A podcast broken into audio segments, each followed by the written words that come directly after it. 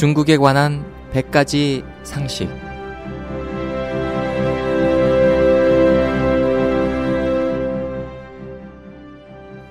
여러분 안녕하십니까? 중국에 관한 100가지 상식 홍승일입니다.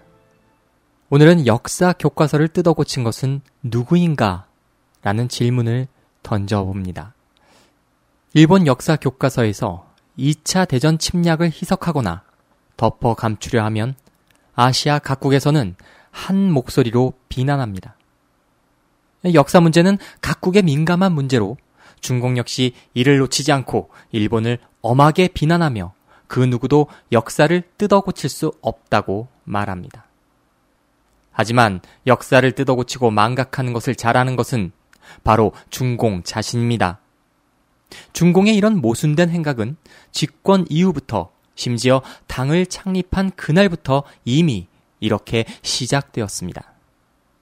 항일 전쟁을 예로 들면 분명히 국민당이 피를 흘리면서 전쟁을 했고 공산당은 항전을 파괴했음에도 중공은 앞뒤를 뒤집어 공산당이 항일을 지도했다고 말합니다.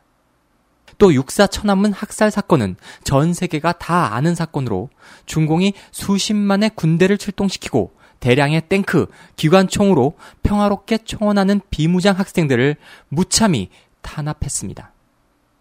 그럼에도 중공은 학생들이 폭동을 일으켰다고 모함했고 천안문 광장에서 단 한 사람도 죽지 않았다고 거짓말을 했습니다.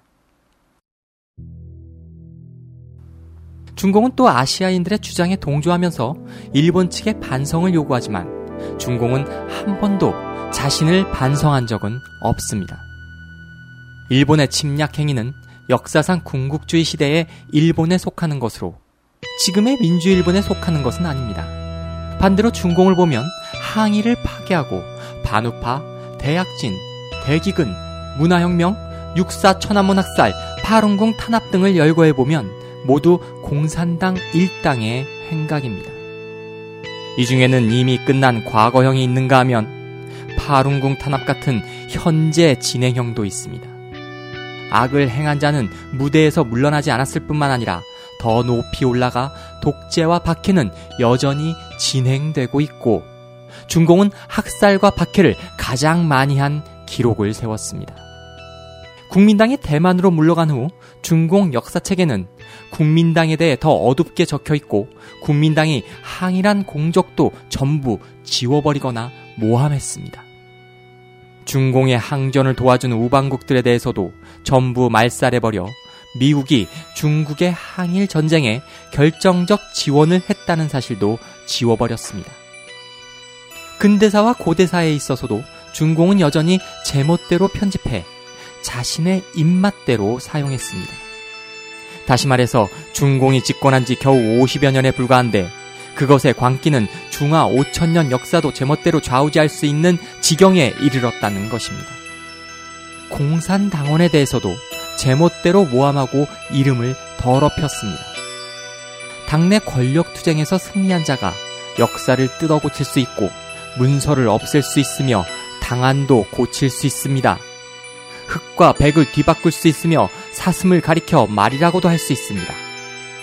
독재에는 거짓말이 필요하고 전제에는 어둠이 필요하다는 독일 나치의 명언 중에 거짓말을 천번 반복하면 진리가 된다는 말이 있듯이 중공의 명언은 바로 거짓말을 하지 않으면 큰 일을 이룰 수 없다는 것입니다. 이 두 독재 정권은 서로 차이는 있지만 국민을 속인 거짓말은 똑같습니다. 하지만 거짓말을 너무 많이 하다 보면 꼬리가 밟힐까 두려워 곳곳에 금지 구역을 설치했습니다. 육사 천안문 학살, 문화혁명, 대기근, 대약진, 반우파, 항일 전쟁 등은 모두 금지 구역입니다. 나중에는 공산당 전체 역사, 심지어 중국 현대사 전체가 국내 역사 연구의 금지 구역으로 되었습니다.